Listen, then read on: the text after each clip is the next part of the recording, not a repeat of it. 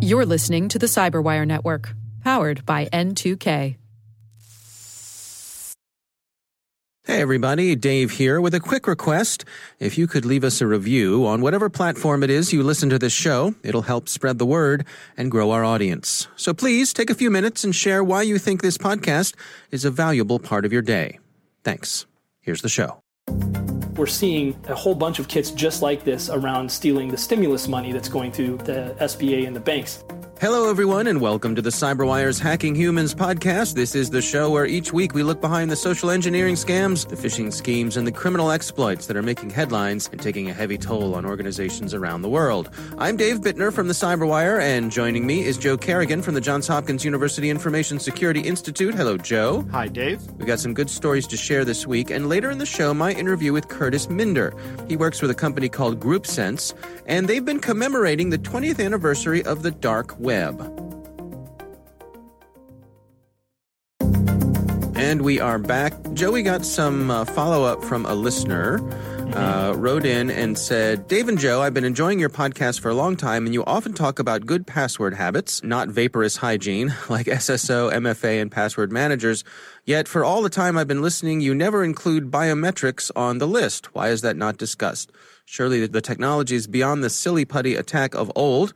Plus, wouldn't it yield a suitably long, unguessable random password while saving time and hassle when crossing security boundaries to different systems? It's a solution that literally always on hand and can have an MFA alternative when wearing a bandage. We used to trust a signature, but no longer. Then we had credit cards protected by a supplementary number on the back of the card. But we hand over all the information when requested to anybody and everybody for any reason. There's no security really anymore because people are dumb on the whole. So why isn't biometrics being championed? Is it because Jason Bourne can circumvent it using MacGyver's toenail clipping? And he does a little smiley there.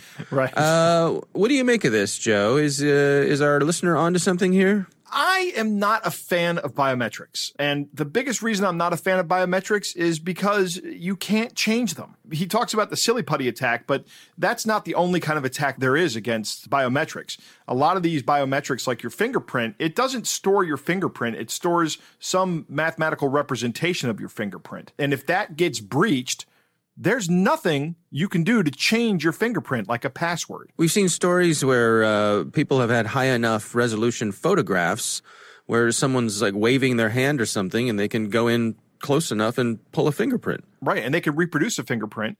He talks about the silly putty attack where we may be beyond that. I don't know. But we're certainly advancing in the field of 3D printing a lot to the point Yeah. where you can actually 3D print fingerprints. We saw a story about that a couple of years ago. Yeah, actually, I spoke to some researchers uh, over at Cisco Talos. Uh, I'll be running on an upcoming episode of Research Saturday about that very thing, about research they did with 3D printing and fingerprints.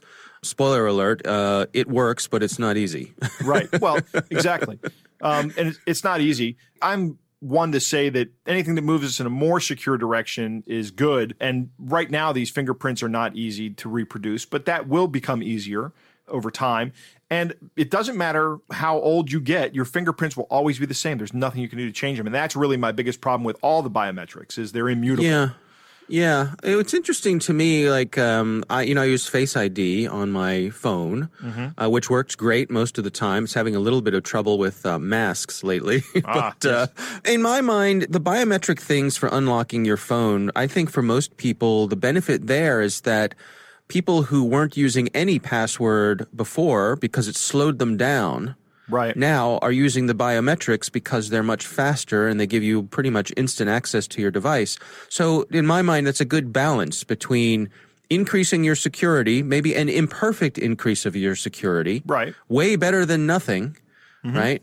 Yep. But easy to use. And when you want to get in your phone, easy to use and frictionless is the way to go. Yep, yep. And I, I use a, a fingerprint to access my phone, and and Yep. I think it's fine for that use case. But when you start talking about moving across networks and going from one segment to the next, I'm less likely to be in favor of that. I mean, it's okay, it's fine, it adds another layer, but like I said, it's it's immutable, and for that reason alone, I think that we need a better solution. Yeah. All right. Well, thanks to our listener for sending in uh, that question. It's a good one. Uh, let's move on to our stories. Uh, I'll kick things off this week. My story comes from ZDNet, and this is uh, titled Network of Fake QR Code Generators Will Steal Your Bitcoin. Hmm. Now, Joe, I don't have do you have any direct experience with Bitcoin? I have some Bitcoin, small amount of Bitcoin. Do you? Yes. I, I do not. Like maybe uh, maybe it's worth like $15 right now. okay, so you're, you're not quite uh, lighting cigars with hundred dollar bills of your Bitcoin investments. No, I'm not. Well, it turns out that Bitcoin addresses are by design long, right? right, yes. which makes them hard to use. Yes. So uh, you know you have to be careful. You have to, and of course, you have to have them exactly right because there, we've had many stories about people losing their Bitcoin addresses or their passwords, and the money's just gone. Right? right. If you if you lose the keys to access your wallet, then that money will remain where it is on the blockchain forever. Mm-hmm. So there are some services out there who claim to be uh, converting your Bitcoin address to a QR code. Mm-hmm. And a QR code is a little that little scannable pattern that yeah, it's, uh, a, it's, a, barcode. It's a barcode, yeah. It's a right, right, right. barcode. Yep, and uh, I guess QR codes kind of had their their rise and fall a couple of years ago. Some organizations were trying to get them to catch on from a consumer point of view, you know, right. putting them on for advertisements and things like that. And it seems like they've sort of fallen off in popularity with that, but they still have their uses. And so one of them is that they're trying to make it easier for people to access their bitcoins by using these QR codes instead of having to keep track of this long Bitcoin address. Right. Well, turns out that there are people out there who have spun up websites that claim to do this. But instead of doing this, basically they just take your Bitcoin address and they go and take your money. Huh. So they're they're pretending to offer a service that lets you access your your Bitcoin with your with your private keys and instead they're just taking the private keys because you have to provide the private keys. right, yeah, this exactly. is Yeah.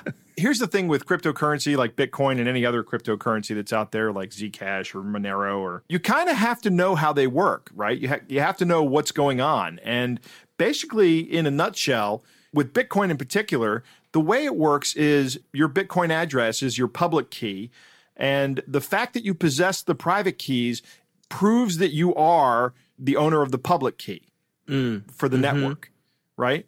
So if somebody gets your private keys, if somebody asks you for your private keys and you give it to them, you have given them literally your identity. That's what you've done. It's like giving them your username and password. It is more than that. It's actually it's actually giving them the way to prove irrefutably who you are.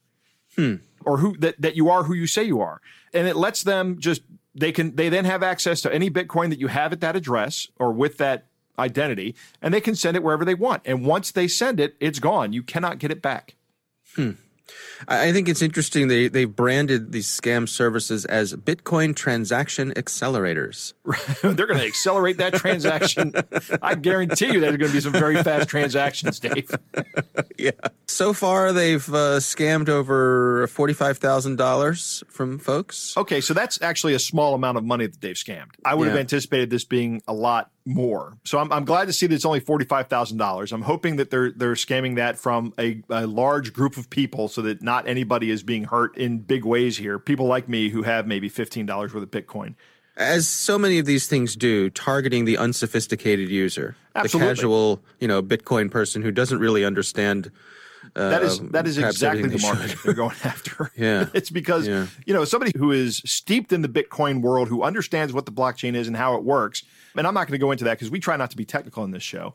Uh, but they're going to look at this and they go, why would I do that? That's just going to let you steal everything from me. Right, but somebody right. else who says, "Oh, I got the Bitcoin and I'm going to be rich," keeping track of these numbers is really a pain. Right? Yeah, keep keeping track of all these private. Let me let me have this guy keep track of my private keys.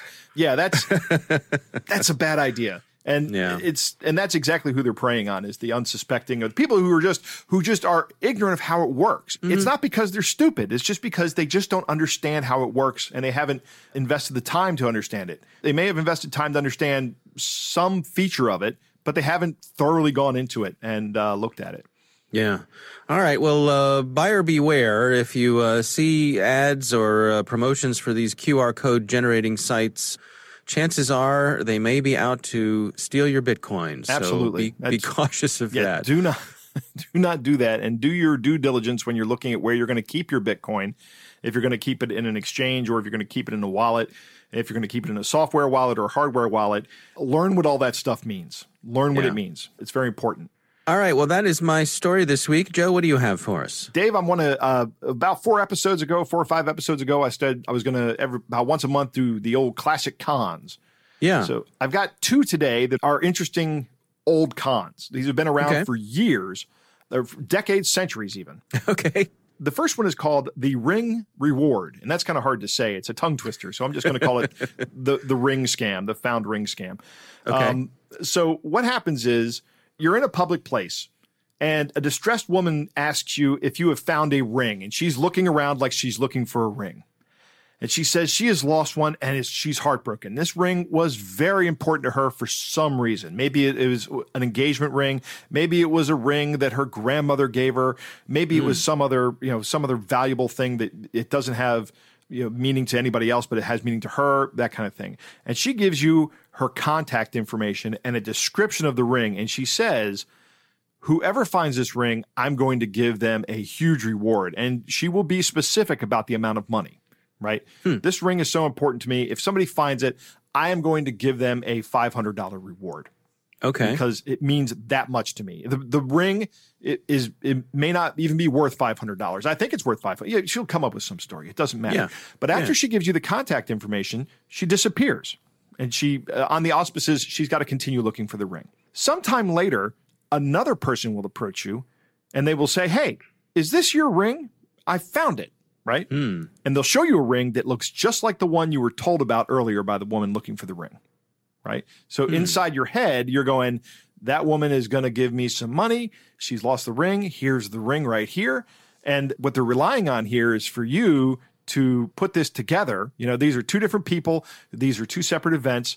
You don't really realize these people are working in cahoots, but you go, well, I know whose ring it is. So if you give me the ring, I will give it to to the person who owns it the person, of course, will go, well, I'm not just going to give you the ring. How do I know? I mean, and they're hoping that you'll go, I'll give you some amount of money for the ring, right? Hmm. Like I'll give you 20 bucks, 30 bucks, 40 bucks, thinking that you're going to get 500 bucks from the woman who has lost the ring. So they're preying on two things here. They're preying on your greed and your, your good nature, right? I see. returning the ring. Now, the ring is worthless, right? It doesn't have any value. And the contact information is bogus. So mm-hmm. you give you give the second person some amount of money. He gives you a ring and then he disappears. And now you're now you've got a worthless ring and they've got your money. And and that's how it works. Now, One ring to scam them all. Right. that's that's very good. Uh, I did a little bit of, uh, of research on this, and I found there's an even simpler version of this. There's a, a website called Europe for Visitors that talks about the Paris gold ring scam, and it's it's a it's the same kind of scam, but it's it's simpler. It only involves one scammer, and this person will walk up to you and they will say they found a ring, and they'll ask if it's yours.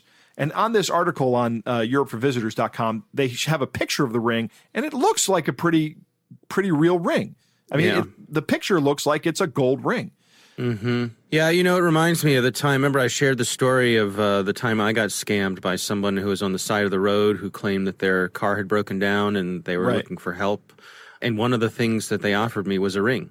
Yeah, You know, Ooh. hold on, hold on to this ring. I'll, I'll give you this ring as as collateral. You know, uh, Right. And it was a very convincing looking golden ring. right, golden ring. yeah. So yeah. the story that this that this person tells on this on, in this article, the scammer then says after you say no, that's not my ring, they go, well, you want to buy it? In this story, the scammer goes, I'll sell it to you for fifty euros. And the the woman that she was trying to scam goes, no, no, you, you found the ring, it's yours, it's your lucky day. And then she goes, twenty euros. Hmm. Right? So it quickly drops. So this ring is worth a lot less than 20 euros, right? Mm-hmm. It's a cheap ring. The, in the article on uh, Europe for Visitors, they said they got accosted by four different people who were running this scam hmm. while they were in Paris. So it's very common. I thought that was an interesting scam. Yeah. Yeah. It is. The next one that I found was the the bank examiner scam. Uh, Here's how this one works.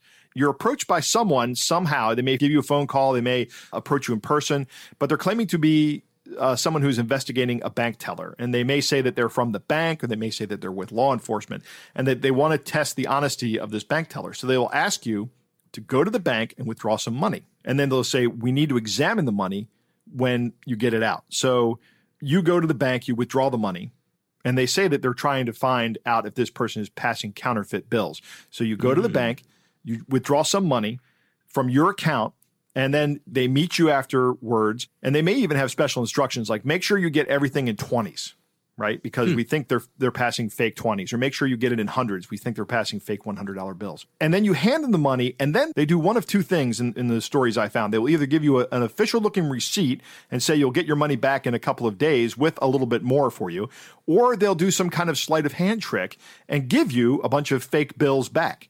So you go in, you say, uh, give me $200 in, in 20s, and the teller gives you 10 $20 bills, and you go out to the scammer and say, hey, give me 10 $20 bills, and they go, okay, let's take a look at it, and they, they look at it, and they hand you back what you think is your money, but it's not your money, it's counterfeit bills. And you go on your way and they disappear, and they thank you very much for your service. That's basically how the scam works. Now, there's another way the scam can start. And I, I found an account of this that is absolutely terrifying. They will approach you in the parking lot of a mall or at a store, and they'll look very official and they'll go, How did you pay for that? And if you say, I paid cash, and they'll go, Yeah, we thought so. The money you passed was counterfeit, and now you're in trouble for buying stuff with counterfeit money. And of course, that is the the fear of you know, the the government coming after you again. So this is somebody impersonating law enforcement, which of course is a crime. But you know, laws don't stop people from committing crimes; they just provide hmm. us a way to punish people who do things, right? Yeah. So once they say that, they're hoping that you go, Well, I got this money from the bank this morning. They go, Hmm, the bank, you say. That's interesting. uh, which bank was it? And you tell them which bank, and they go, Yeah, okay. Now this is starting to add up, right? Uh, We need your help on this, and you're going to help us. And if you help us, then we won't prosecute you. And and then they the scam proceeds as normal, right? It's you, you're going off to the bank to get the uh, get some money out. They're going to switch the money out for you and give you back fake bills, or just take it and go. It's unfortunate when this happens, but this reminds me a lot of an episode of The Simpsons uh, from I think season five. But when Homer gets these college kids expelled from school and they go out and they say, "We'll be fine, Mister Simpson," and Snake shows up and goes, "Wallet inspector." They, they all hand over their wallets. right. And Snake goes, I can't believe that worked. but that's what this reminds me of. You know, it, it's not as simple as just walking up and going, wallet inspector. You're actually using the fear, particularly when you're accusing somebody of, of passing counterfeit bills, the fear of prosecution. And that is a very effective tool. We see that used as a hook in a lot of these scams where people start trying to scare you into compliance. And it's just a way to short circuit you into not thinking about it and behaving the way they want you to behave. So you've got to be mindful of it. Yeah, absolutely. All right. Well, good classic ones that are still being used today. Absolutely. Yeah. All right. Well, it's time to move on to our catch of the day. Our catch of the day comes from Twitter user Courtney Bain, who is at cbane0. And this is uh, titled Humanitarian Gesture, and it goes like this. The world is facing an unprecedented challenge with communities and economies everywhere affected by the growing COVID 19 pandemic. The world is coming together for combat the COVID 19 pandemic. Governments, organizations, and individuals from across industries and sectors are coming together to help respond to this global outbreak. The outpouring of global solidarity and support sparked by this shared challenge has been phenomenal. The World Health Organization, WHO, is leading and coordinating the global effort, supporting countries to prevent, detect, and respond to the pandemic. Everyone who can now support directly the response coordinated by WHO. People and organizations who want to help fight the pandemic and support WHO and partners can now donate through the COVID Solidarity Response Fund for WHO at the secure Bitcoin digital currency address below. You can also scan the barcode below to make your goodwill donation toward this global effort at finding an effective vaccine for the virus. Any amount donated is significant and will go a long way to save lives. Thank you for your donation. Now, it's important to note that uh, when Courtney shared this, he noted that something key is missing from this. Dave, if you were a bad guy and you were going to send out a Bitcoin scam email, what is the one piece of information you'd make sure to include in your email? The Bitcoin address? The Bitcoin address, which is conspicuously absent from this email that Courtney received. Hmm. Oops. Just So, imagine um, the, the scammer going to bed and going, God, I feel like I forgot to do something today. I, I don't know what it is. I this nagging feeling like there's something. I worked all day long and I feel as though I just missed out on doing something. Ah, well, I'm sure it'll come to me. And then he wakes up in the morning and goes, All right, time to count the money. And there's nothing there. Right, right. So thank you, Courtney. yeah. Uh, Well, also interesting that it it uh, it also refers to a barcode, which we were talking about earlier. Right. Yeah. Well, there, there, you know, you can turn your public key into a barcode just fine. That makes it easy for people to send you Bitcoin. But what you don't want to do is turn your private keys over. Yeah, yeah. All right. Well, thanks to uh, Courtney Bain for sending that in to us.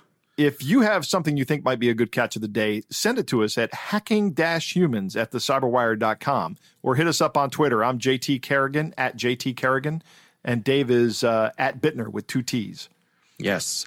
All right. Well, coming up next, my conversation with Curtis Minder. He's with a company called GroupSense, and they've been commemorating the 20th anniversary of the dark web. And we are back. Uh, Joe recently had the pleasure of speaking with Curtis Minder. He is with a company called GroupSense, and they published some research uh, commemorating the 20th anniversary of the dark web. So, uh, interesting conversation with Curtis Minder about that. Here's my conversation. The dark web and dark net are, are largely used interchangeably, you know, widely understood to have some illegal activity tied to them, but they're not just used for, for illegal purposes. There's legitimate uses.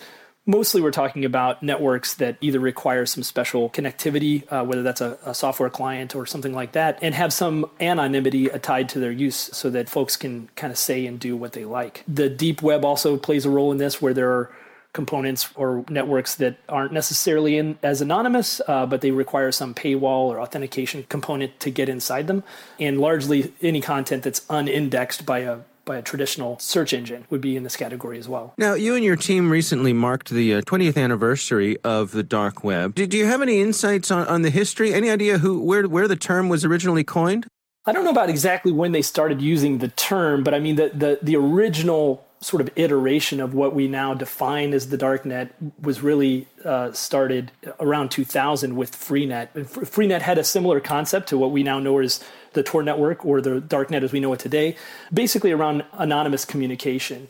Back in the 2000s, because we didn't have things like Bitcoin and blockchain, there weren't a lot of transactions that occurred because that, that component was, was somewhat traceable. But what really happened on Freenet was a lot of free speech communication and uh, a fair amount of pornography and illegal pirated content was traded, but not necessarily for money. Are there any common misperceptions that people have about the dark web? I do a lot of talks, and one of the questions I get from folks who aren't in the space that we're in is, could I accidentally end up on the dark net or dark web?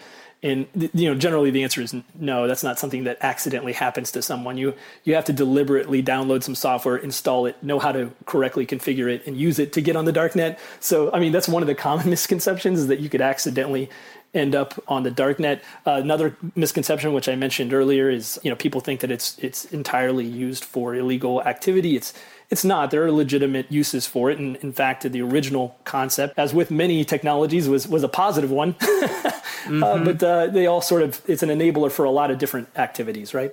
Where do you see things going? How do you see it evolving over time? We track that pretty closely. The dark net economy that we know today, that something they're estimating something like the cybercrime economy is now one trillion dollars, and a lot of that occurs in the in the dark net. There's something at any given time. There's something around a, a few hundred dark net marketplaces, and these marketplaces look a lot like you and I would recognize as like eBay or Amazon, except they're occurring in these these underground marketplaces. We're seeing a lot of what I would call displacement, where a lot of the the marketplaces are going to other mediums besides traditionally Tor.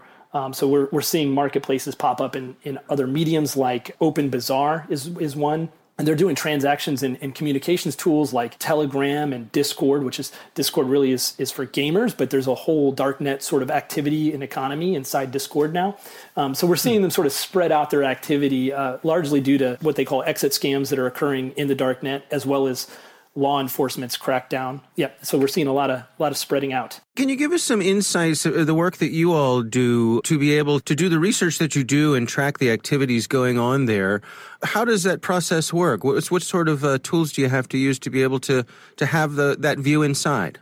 mostly we're in the intelligence business and my belief is the intelligence business is largely a, human operation so we do have a pretty substantial research team. Their main mission is to understand the mechanics of these marketplaces and the activity and where it's moving to and why and, and where and basically where we need to be looking. Then we couple that that research with uh, software that we built internally to basically monitor those communications and, and bring that data back where we can analyze it to see hey look are these guys talking about something that's interesting to our customers, whether that's stolen data, which often it is, leaked credentials, things like that. So it's, a, it's really a coupling. Uh, I like to say we bookend the technology with humans. There's humans on the front hmm. end that, that do the sort of the research and make sure we're looking for the right things. There's technology in the middle that's that's doing the heavy lifting as far as getting the data someplace where we can make it useful to us. And then on the back end, we've got uh, some more humans making sure that that data is meaningful to our clients and, and that they understand what they're looking at. Does the, the technology that enables the dark web, uh, does that continue to grow in, in sophistication? I'm thinking of how, you know, encryption grows uh, more complex, more powerful over time.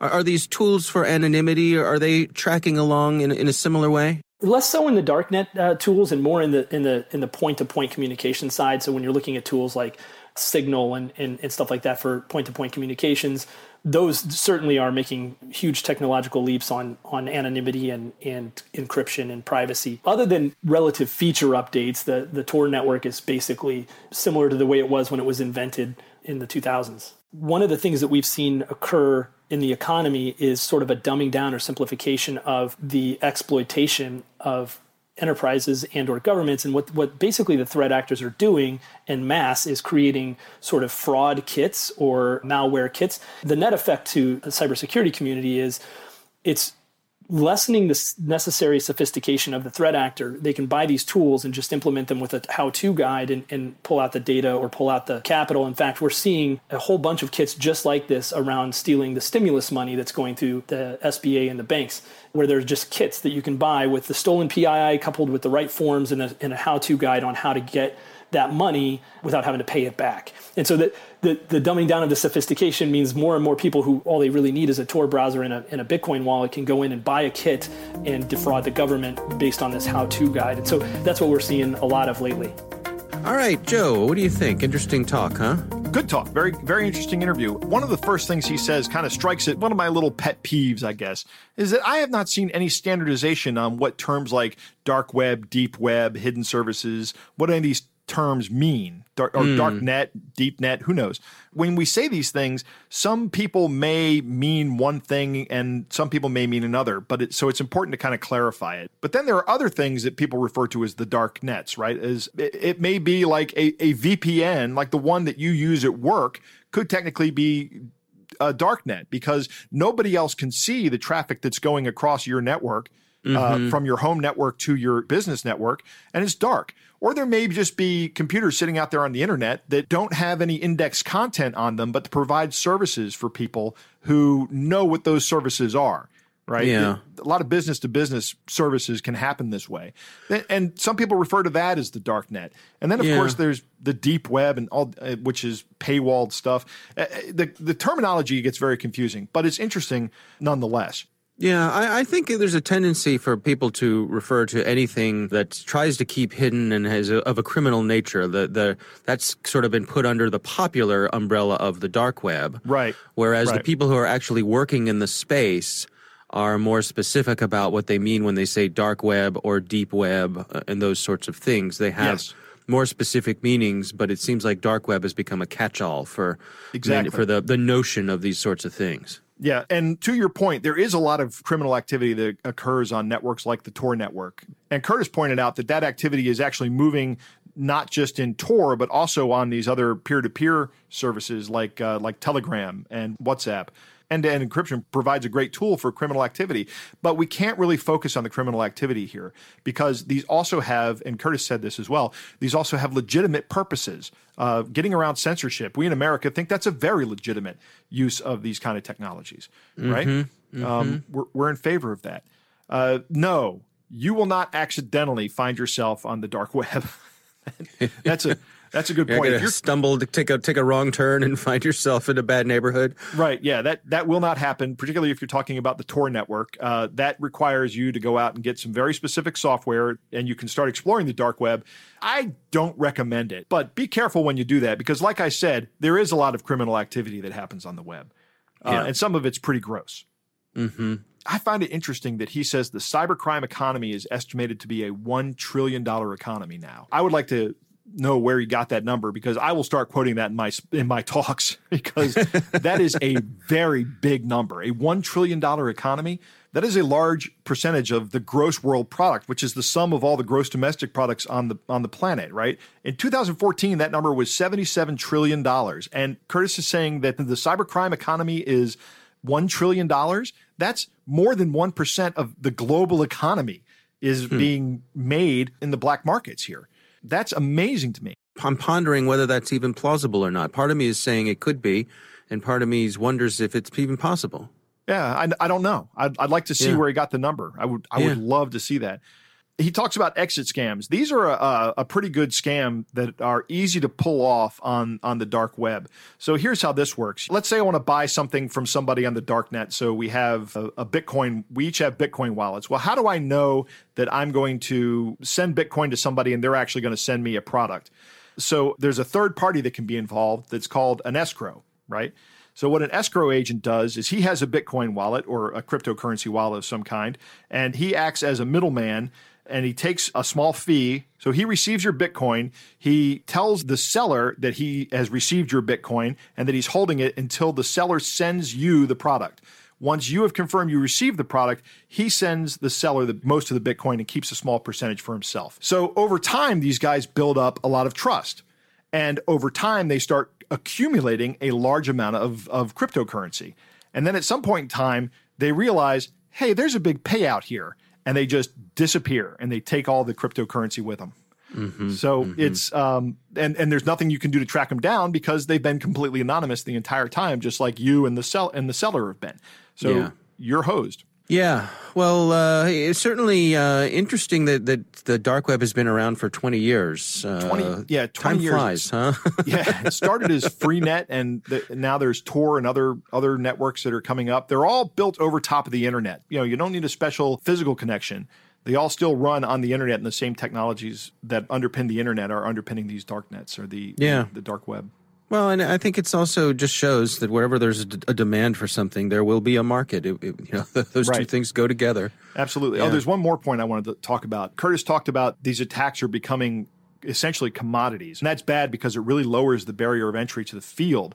But I think there is an upside if you're paying attention to this. Because it's being simplified and commoditized, if you will, then you can go out and you can find these things and recognize them very, very quickly. I think this is a problem that's solvable. I don't think uh, that's my conjecture is that this this is not a, a difficult problem to overcome. We just have to do it right. All right. Well, interesting insight. And of course, uh, we want to thank Curtis Minder for joining us. And we want to thank all of you for listening. That is our show. Thanks to the Johns Hopkins University Information Security Institute for their participation. You can learn more at isi.jhu.edu. The Hacking Humans podcast is proudly produced in Maryland at the startup studios of DataTribe, where they're co building the next generation of cybersecurity teams and technologies. Our coordinating producer is Jennifer Eiben. Our executive editor is Peter Kilpe. I'm Dave Bittner. And I'm Joe Carrigan. Thanks for listening.